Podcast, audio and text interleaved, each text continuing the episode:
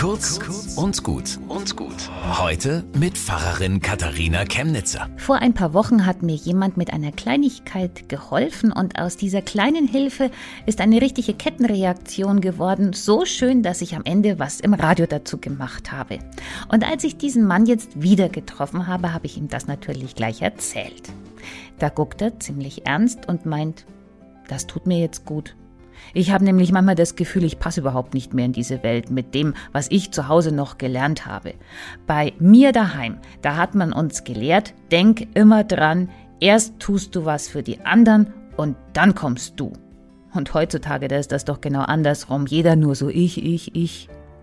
Naja, sag ich, wir hier, wir haben jetzt zumindest erlebt, dass ihre Art eben doch was bringt. Aber er schaut zweifelnd und ich denke mir, das Mindeste, was ich tun kann, ist, dass ich hier von ihm weitererzähle und dass es eben, wie er es lebt, eine Alternative gibt zu Egoismus und sozialer Kälte. An andere denken. Und dann setzt du eine Kette an Gutem in Gang und irgendwann kommt's zu dir zurück, versprochen. Bis zum nächsten Mal.